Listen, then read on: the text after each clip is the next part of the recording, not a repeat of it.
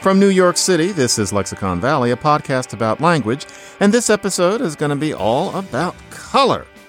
Living Color. Yes. Remember the third season's theme song? I mean, In Living Color. I used to record that religiously on my V C R, and the music was, I guess one said back then, it was fly, like the show's Fly Girls, Jennifer Lopez. Anyway, the theme song first, from the third season, by the way. I like this better than the first one. Here we go.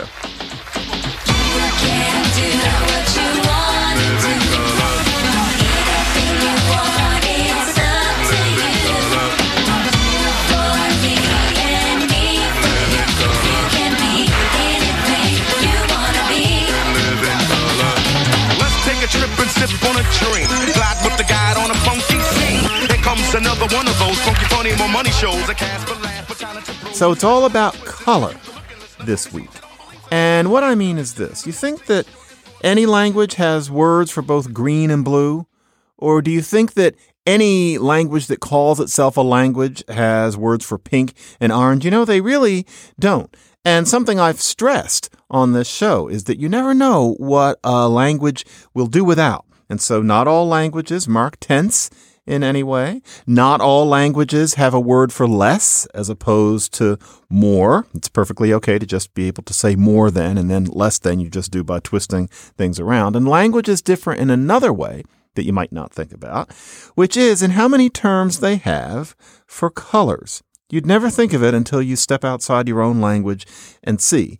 And more specifically, in the nineteen sixties, Paul Kay and Brent Berlin discovered that colors appear in languages in a certain order in an almost exceptionless fashion. Of course, there's some hairs out of place here and there, but the general tendency is very, very strong. And in general, you can put languages on a kind of scale. Some languages have very few terms for color. Some languages have too many, but the colors happen in a certain order. So some languages will only have terms for black and white and then nothing else.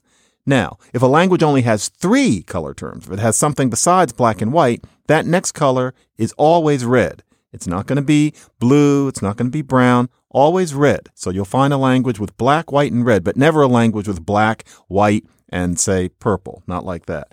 If a language is going to have more than black, white, and red, then what's next is either green or yellow, but not brown, not purple. And so it's going to be, I've got black and white and red and green or yellow, and then no words for the other colors. That's how it goes. And you can go down a scale. And by color terms here, I mean real colors. So we're talking about a word that isn't really two or three words put together, that isn't describing some specific thing. And so we don't mean something like, well, it's cherry colored or it's the color of an eggshell. We mean just words that don't mean anything else except referring to that color. Color terms. Languages differ. So we can go through the colors and we can see what colors can tell us not only about themselves, but of course about where the words come from and so very much more. So, for example, we can say pretty much, there's a little bit of controversy here, but pretty much all languages have at least words for black and white. That seems to be fairly universal. And so we can start with black. That is always there in some way. Actually, in Old English, there's this term black, but when you kind of read between the lines, it doesn't seem to really quite mean what we mean by black. It means something kind of like shiny and dark, which can be black, but can be other colors, including light ones. And really, what black should be in English, if you know German, where, for example, the word for black is schwarz, et cetera, it really should be a word that actually is on the margins of our language now, swart. That's what really it should be. And that's what the real word for black was back in Old English. And it's interesting that swart word traces back to the big granddaddy language of all Indo-European languages. It's called Proto-Indo-European. We'll never know what its speakers called it. But the word in that language was swardo. So swart goes back to swardo. And swardo comes down to us more directly as sordid. So you never know how these things are going to happen. Swardo becomes sordid. Good and it becomes swart. But then when we think of something that's just generically black, we have a word black rather than swart. So you never know. Languages are always changing, as I'm always describing. For example, if you think about Indo-European languages and what the word for black is, what might come to your mind is those N words that we know. Not not that N word, but for example, noir in French or negro in Spanish. Those don't come from Swarto and they have nothing to do with our black word. Those probably come from the Proto-Indo-European root for night time. And so all those N words are, and I, I keep saying that, all of those are from nighttime. And then swart, which really is the word that we should be using for black. We should actually bring that one back in, except some people might find that it reminds them of the Schwarz's word that is from Yiddish. So maybe we can't bring it back, but that goes back to swarto. And then black goes back to something completely different that I'll mention a little later. But, you know, I just got the itch. It's time for a little bit of music. And you know what I'm going to use here, actually? I'm going to use a song called Big Black Mole. This is Kurt Weill, and the lyric is Maxwell Anderson. And this is Lost in the Stars, a very peculiar and noble musical about South Africa from nineteen forty-nine. And we're going to hear Big Black Mole sung by a little black boy. His name was Herbert Coleman. And he stopped the show every night with this song back then. And, you know, it's funny, Herbert Coleman. If you met somebody named Herbert Coleman today, if you think about it, Herbert Coleman is, is probably on a cane. Herbert Coleman is probably about eighty. But people with names like that where you know it's the name of an old person, well, they were young once. And the thing about this recording is you can hear somebody named Herbert Coleman when he was still a boy soprano. So listen to Big Black Mole. You can hear a boy soprano singing a song that's neither in Latin nor about religion. Very catchy little song. Here it is. Big Mole had a girl who was small and sweet. He promised her diamonds for her hands and feet. He dug so deep and he dug so well. He broke right into the ceiling of hell. And he looked the old devil's bang in the eye. And he said, I'm not coming back here till I die. Down, down, down, down. Three miles, four miles. He can go through rock, he can go through coal. Whenever you come to a sure enough hole, down at the bottom is Big Black Mole, Big Black Mole, Big Black Mole, Big Black Mole.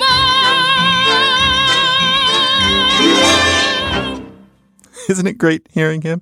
Little Herbie Coleman stopped the show. In any case, that's black, and then there's white.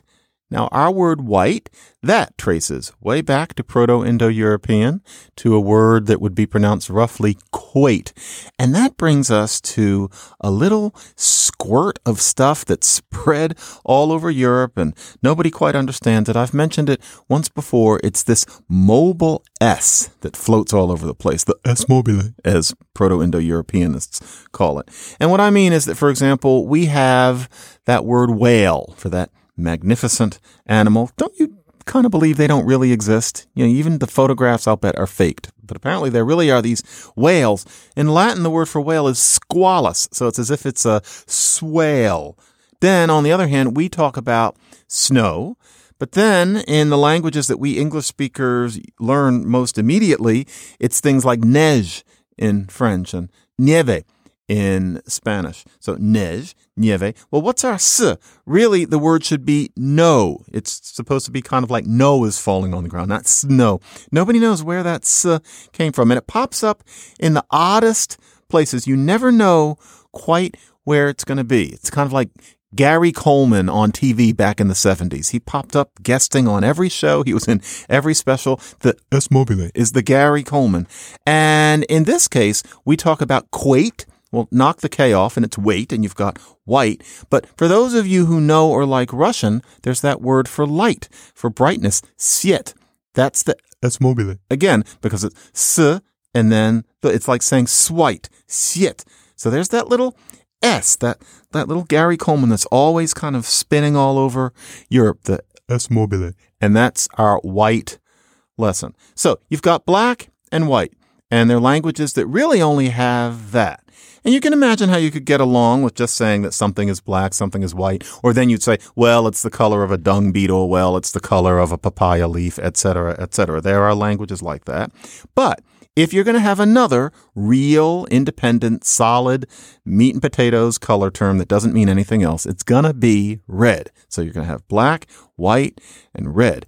Remember that stupid joke, what's black, white, and red all over? And it's not even worth giving you the answer. But anyway, so black, white, and red, that traces back to Proto-Indo-European, a word road. And, you know, if you've got road, it can come out in all sorts of ways. In English, it really should have come out as something like raid or something like read instead of red. Originally, it was spelled R E A D.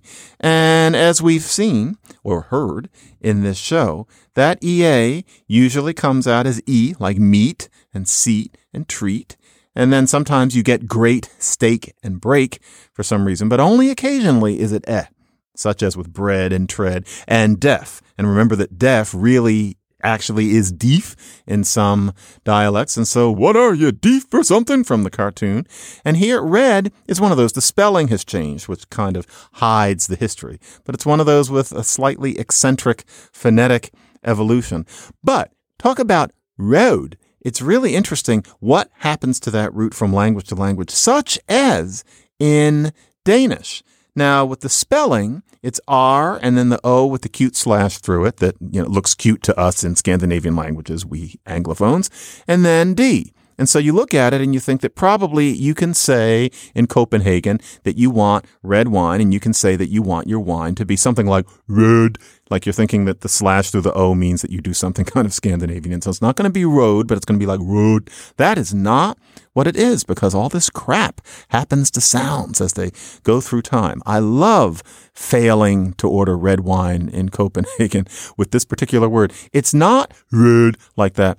It's Danish is so hard to pronounce, and I always feel a Dane looking over my shoulder. It's rød, rød. Now, what am I doing? First of all, the R is that uvular R, that Frenchy R. So it's not r, it's r back there. So r. Then it is ö, so you have to do that. That's easy.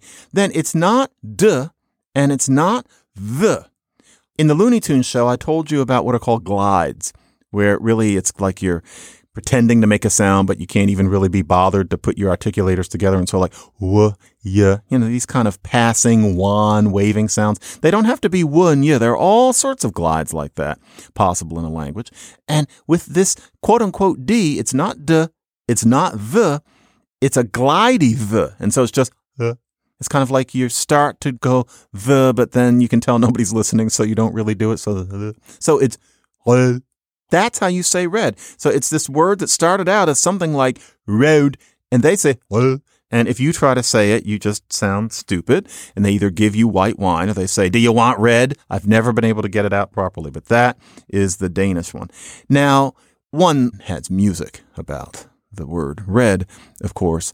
And I'm going to use this. This is Burt Bacharach. This is nineteen sixty-five. And this is one of those things, you know, written out on paper, My Little Red Book really isn't much. But try to guess what instruments are even here. This is one of my favorite two and a half minutes ever. I'm not going to play you the whole song, but this is My Little Red Book. There's something so plangent about it. Just listen to the arrangement. Bacharach was very good at this.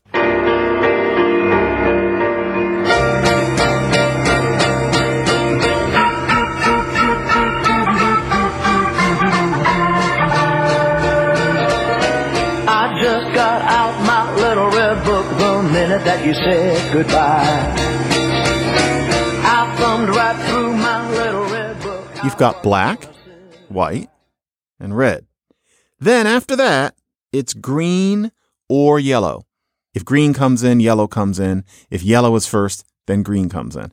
It's always like that. That's just the way it goes. And so yellow goes back to a solid Proto-Indo-European root. We know Proto-Indo-European at least went up to yellow, and it was a root that was gel, and it meant shiny.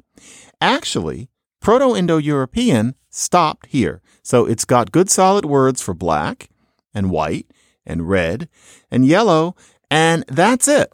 Suppose you're a language that only has black, white, and red, and you want to discuss yellow. There are various ways you can do it. But what's interesting is the way it's done in a language like, for example, one that I've studied called Saramacan.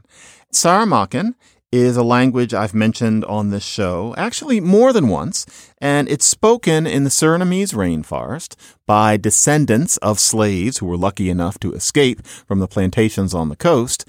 And today, these people, hundreds of years later, speak a language created there, which is a mixture of English and Portuguese, a bit of Dutch, and two African languages, Fongbe and Kikongo. Now, that language started out with just black, white, and red.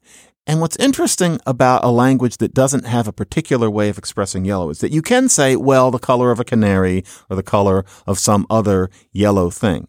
But to people who speak languages like those, something that's also common is that what is yellow is referred to as red. The idea is that red and yellow are all within the same body of color. And so these are languages that some people call the rello languages, meaning that you have a term that refers not only to things that are the color of an apple, but also to something like the yolk of an egg. And so, for example, one of the weirdest things about Saramacan is that the word for red is be, which is actually an African word. Be, it's fun to say, actually, because it's an implosive B. You can pronounce it that way. So it's not be, but it's be. It's fun. It really is. If you're like stuck waiting for a train or something, and you actually do repeat it. And so be is red. If you're talking about the redness, for example, the redness in an egg, you say bebe udiobo. Bebe udiobo means the yolk of the egg. It's the bebe. But what that means is it's the redness. And you think to yourself, well, what kind of eggs do you have? And you're waiting for them to have these magic eggs that have a red yolk. But no, they have, you know, yellow yolks. It's just that that particular color is a variation on red if you don't have a dedicated word for yellow. So you just never know. Or, for example, you might just have your yellow, but you stop there and you don't have a word for green. And so, for example, in English, we have a word for green, but that comes from a word that meant to grow. And so it's about things that are the color of things that are growing. And so it doesn't come from a Proto-Indo-European word that meant green. It meant growy things. And so that's more specific. That's kind of like having a word that means something like the color of a cherry or something like that. Or if you're a language that has black, white, red, and then you do have a yellow and a green, you still don't have a blue. And it's quite common in languages around the world to have something that specialists in this subject call a grue. Grue is a word that refers to both green and blue, which doesn't seem so counterintuitive, especially in the Crayola sense of there being the blue-green crayon, et cetera. But if you go into many languages, you find that there's a word that's first introduced to you as meaning green that actually covers blue. So Japanese, which is always fun to sample, there's the word ao. And ao is the color of a plant. Ao is the color of the sky and, you know, swimming pool water and everything in between. Or Old Welsh, not modern Welsh, but Old Welsh had a word glas. And, you know, even if you don't know Old Welsh, and I know all of us don't, you know, many of us are rusty in our Old Welsh, you can tell that glas meant both green and blue. Can't you just kind of hear it? Glas. That's a mixture of green and blue. So they're rello languages. And so you've got the redness of the egg. And then you've got your grue languages, which is actually half of the languages of the world, believe it or not. What this means is no language has color terms for just, say, black, green, and purple. No such thing. Or even black, white, and green. They come in a certain order. And so you'll have black, white, red, green, yellow. If you have five, it's those. And you're not going to have blue. It's not going to be black, white, red, blue, and green. It just doesn't happen that way. And this explains something. There's some odd things in, say, Homer. A lot of us are familiar with the wine dark sea. And, you know, that's a sweet notion, but, you know, does the sea really look like it's the color of wine? Not usually. Or, you know, maybe there's some blood that's going to be falling from the sky, but that doesn't happen very often. Frankly, you know, the wine dark sea. I mean, you think to yourself, it's blue, damn it. And you think, well, okay, well, this is poetic and it's a very long time ago, but he didn't have a blue term. And so what are you going to say that the sea is if you haven't got a blue? If you don't have a blue, you might use green, but it might open up your imagination and you might say that it is the dark red color because you don't have blue. Or this is one that's really bizarre. You'll be reading through Homer, as we all do, and honey is described as green. Ah, the green honey. What is that? Why, why would it be green? Well, if you don't have a yellow, well, then green is going to make some sense because to you, your term for green is going to extend into your term for yellow quite plausibly. I remember when my older daughter was about two, I brought her to my office and I always have honey with my tea, and I gave her her first spoonful of honey and she said, I want more honey, please. I thought that was so cute. Green honey. It makes sense. Or the philosopher Empedocles. At one point, he's, you know, discoursing about color in a very erudite way. And he says, well, as far as colors are concerned, there's light, there's dark, there's red, and there's yellow. And you think to yourself, did you have some sort of ocular problem, or is there something wrong with the Greeks? Why can't you guys see? And of course, they saw just as we do. They were anatomically just like us. It's that light, dark, it was the black and the white, then, of course, the red, then the yellow. And it happened to stop there. So he didn't have green. He didn't have blue. He didn't have raw umber. He didn't have aquamarine. Didn't have that. So, of course, to somebody who's only got the basic four there, he would say, well, you've got light, dark, you've got red and yellow. And then for him, everything else was variations on those. People have actually surmised that perhaps the ancient Greeks really did have different rods and cones than we do because of these sorts of things that you see in their literature. But really, it was just a matter of how color terms enter a language. And the fact being that you don't need to have as many basic ones as modern languages often have. You know, it's time for some sort of clip. And, and Diana, you know that I wouldn't want to use my coloring book here. And Bobster, I want to have, I've got a rainbow working for me, but nobody wants to hear Vincent Price sing. And so, you know what I'm going to use? I'm going to just go from yellow. In Oklahoma, at one point, the evil character Judd is musing about Laurie's yellow hair. And I just sat through the movie of Oklahoma and they cut that song Lonely Room because essentially it's about Judd masturbating. But what's interesting about the movie is that at one point, Shirley Jones as Laurie is talking about a mud wasp. And yet listen to her pronunciation. We don't want people talking about us, do we? Do you think people really do talk about us? You know how they are, like a swarm of mud wasps. Always got to be buzzing about something. What's a mud wasp? Why did she say that? And if you think about it, though, it should be wasp because of clasp and hasp. And so why is it wasp? Why do we say it that way? And you know what? Nobody knows. It's just one of those things. So there's the clip because nobody wants to hear Vincent Price sing. So we've got our basic ones. The other colors come later. And that includes in English. And so, for example, blue, you think of blue as something so very, very basic. Our clothes are blue. Our feelings are often blue. Blue is everywhere. No, in English, not really, not as a dedicated term until about thirteen hundred. It's just not really absolutely necessary. And the root of blue in Proto-Indo-European is actually the same one that led to our word black. It was just some word that meant roughly shiny, and it could go in various directions. And that same root is in Latin as flavus, which means yellow. And then in Greek, it's phalos, which means white. And in Welsh, it means gray. So there's this shiny term that ends up meaning all sorts of things. It's subjective from language to language. Some of it is chance. There was um, a female impersonator who was very famous on the American stage in the teens and early twenties. His name was Bert Savoy, and he had two catchphrases. One of them was, oh, you don't know the half of it, dearie. You don't know the half of it. One day, Bert Savoy was walking on the beach and a storm was about to come up, and he had this pendant hanging on his neck. And there was this big lightning strike, And Bert Savoy looked up at the sky and he said, "That'll be enough out of you, Miss God." And then lightning struck again. It hit the pendant and he died right there on the beach. A very sad story. But the half of it, dearie catchphrase was so popular that George Gershwin and Ira Gershwin made it into a song. And right here is George Gershwin playing the piano as he did with Fred Astaire dancing. And you can hear them talking to each other. Listen to this. I've got the you don't know the half of it, dearie blue. The trouble is you have so many from whom to choose. With your permission, it's my ambition just to go through life saying meet the wife. I've got the you don't know the half of it, dearie blue.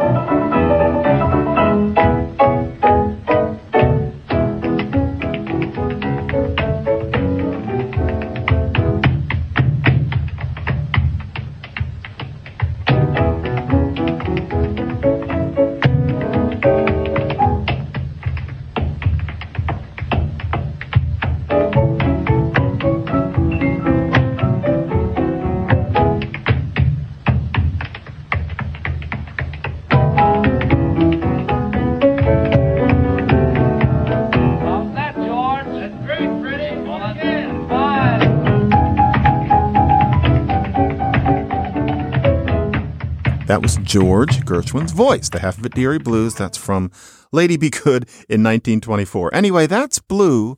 And then brown comes after blue. So you don't have a language that has a word for brown, but no word for blue. In English, that dedicated word for brown only comes in around twelve hundred.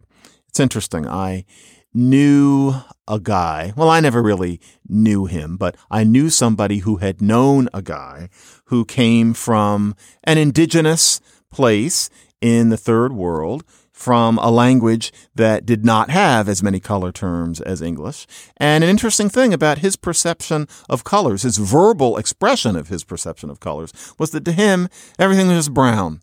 To him, it was just, oh, what's that brown? Brown, because to him, the idea of having black, white, red, green, yellow, blue, brown, and then all the other ones was something that he had to adjust to, having labels for these things. And so for him, for some reason, it settled on brown, that everything just looked like things were brown. I was told that he was more handsome than me because he was Ethiopian, and that as I got older, I was going to be less attractive because I was going to have fat cheeks. Needless to say, that relationship didn't work out anyway. So once you've got brown, then you get this explosion. You have choices. It's either going to be orange, pink, purple, or gray. All four of those, which we think of as so basic, come afterward. A language can very easily not have words for orange and pink. And so, for example, English only has a dedicated word for orange in a generic sense around thirteen hundred. Until then, for things that we would now call orange, you'd use something more specific, such as something being saffron colored, or there was a word citrine. And orange is interesting because that word should be naranj. We should be calling it a naranj. And so there's a word that comes from India, narangas. That's what it is originally, narangas. That comes into Romance languages as, for example, narancha in Italian. And then over in French, that's norange, as we would pronounce it now. But imagine what happens when you put an indefinite article in front of it. So in norange, in orange, in orange. The n ended up getting clipped off like some little piece of R N A and left on the indefinite article and just left orange instead of norange. And then we borrow it and it's orange. But really, it should be naranj, but it just isn't. And here we are making our way. Pink is really late in the game. Pink is seventeen thirty-three. It used to be that if you wanted to refer to something as pink, the closest thing English had was to call it, this is actually good, incarnate, and that's flesh colored. But really, you know, light red. Pink comes in probably, there's a little bit of a dispute, but it probably has to do with pinking shears. You ever hurt yourself with a pair of pinking shears that give things that kind of jagged, toothed edge? Well, they're flowers that just naturally have that jagged, toothed edge. So it looked like they had been pinked. And so those flowers were called pinks, and many of them are the incarnate color. And next thing you know, you've got this word pink. And then purple. That's only the early fourteen hundreds. It starts as the term for a kind of dye, and it's from Latin purpura. And so really, it shouldn't be purple. It should be purper. We should be calling things purper. And we did for a good long time. But purple, which really started out as a quote unquote wrong way of pronouncing it, just kind of caught on. And so now we talk about purple grapes and purple rain. No, I'm not going to play that. It should be purper rain. And see how that wouldn't really be as good. But the word is supposed to be purper, just like February. If people would just let the damn language alone, it's feveral. That's how that word had come to be pronounced. January, feveral. March, I love saying feveral. Feveral, all is calm. That's what it should be. February always sounds like you're walking along and you trip over some little pony. February. That's what it's like. February. You know, nobody young says it right. It's like library. It should be library. But we're just stuck with these these obstacles to serenity. And then you get gray. Gray is something that many languages get very, very late, but life is sloppy. There are ponies in the road, and gray is in Old English, you know, solid as anything. It clearly refers to things that are the color of ashes and a sky with lightning that's about to kill you, et cetera. So Old English was odd in that way, in that gray is around much earlier than you would expect. But nevertheless, the general tendency is very much there. Now, in terms of musical illustration of any of this, I think we're going to use brown, because if you're like me, you've always wanted to hear Hattie McDaniel, that's Queenie in Gone with the Wind, sing. That's how her career started. She was called Hi Hat Hattie, but you don't get to hear her do it very often unless you're watching Thank Your Lucky Stars, a movie of nineteen forty-three, where she sings a song with music by Arthur Schwartz and lyrics by Frank Lesser. Many of you are writing in wanting their to be some sort of song list published by Slate. So I'm trying to give you a little bit more info, because I don't think Slate's going to be publishing any song lists. But in any case, this is Ice Cold Katie, one of the catchiest songs ever written, and nobody cares about it because the movie is bad. Here we go. Ice Cold Katie, won't you marry the soldier? Ice Cold Katie, won't you do it today? Ice Cold Katie, won't you marry the soldier? Soon he'll march away. Yeah! Ice Cold Katie, he's a dime to hold ya. Keep that date he came hirin' for. Ice Cold Katie, won't you marry the soldier? Soon he's off to war. Yeah, I am outside ringing, ringing, ringing on your bell. Ringing so long, he's gonna be A double U O L. No! Ice Cold Katie, why don't you do what I told ya? Ice Cold Katie, you're the top of the town. Ice Cold Katie, please, man. Melt, melt on down. Ice Cold Katie Brown. Here comes the justice. Lord, that's justice. Here comes the justice now. So, that's how it works. Black and white. Red. Green or yellow. Green and yellow. Then blue, then brown. Then you get your oranges and your pinks and your grays and your purples. Always in that way, with only the very occasional exception. And, you know, there are some weird cases. The Piraha are these interesting people in the Amazonian rainforest that have made the news over the past fifteen years or so for not having any numbers in their language. And there's something else that Piraha actually probably doesn't have. They don't seem to have any color terms at all. So when they want to refer to something as black, there's a word that means dirty blood, but there's no word that actually just means black. And there's the same thing with white. One is always hearing about what the Piraha don't have. It's a curious thing. One of these days, I'm imagining that we're going to hear that the Piraha lack internal organs, but they do not have numbers and they do not have color terms, according to my friend Daniel Everett, and I trust him. As we near the end of this edition, one thing I wanted to fill in, remember when I talked about that old expression, be yourself, and how it didn't mean be the person that you really are, but back in the day, it was a piece of slang that meant relax, get over yourself, untense your shoulders. It's funny. Other examples have come over the transom. Well, it wasn't really the transom. I was watching Here Comes Mister Jordan from nineteen forty-five. And listen to the usage of it right here. Hey, Max, be yourself, pal. Look. Will you please remember, he can't see you and he can't hear you. That clearly has nothing to do with getting in touch with your inner self. It's just relax. And thank you to Tomas Prelesky for giving me this example from Twin Peaks back in nineteen ninety-one. For those of you too young to remember, back in nineteen ninety and nineteen ninety-one, Twin Peaks was like Breaking Bad. It was what people talked about at all parties, and you either had to watch it or you had to pretend to have watched it. I must admit I was in the latter class of people, but this is a scene from Twin Peaks, nineteen ninety-one. This is Billy Zane and Sherilyn Fenn, and listen to Be Yourself being used. I wonder what writer stuck this in in what was, by nineteen ninety-one, very much an antique usage of the term. What that means is the next time you come into my room and carry on like this, you better be ready to finish whatever it is you came here to start. Maybe I'm ready now. Be yourself. I am being myself. You know, my sabbatical is over, which really is not something that I should be burdening you with, except that I think I need to, to reiterate a gentle request that I made about the mail, because I think some of you have come into the show since I made this request.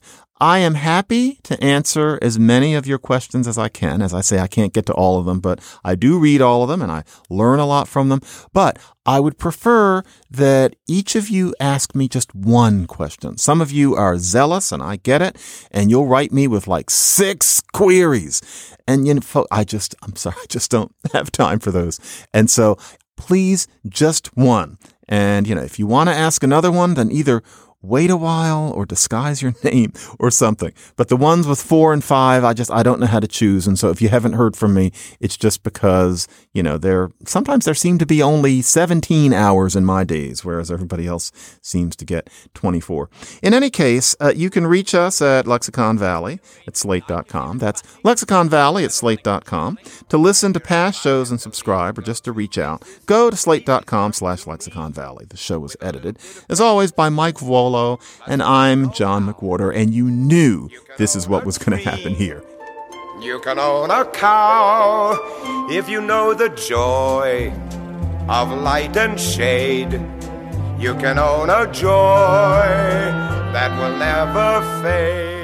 This is Vincent Price singing a song. The musical is Darling of the Day, nineteen sixty-nine. I survey, I've got a rainbow working for me.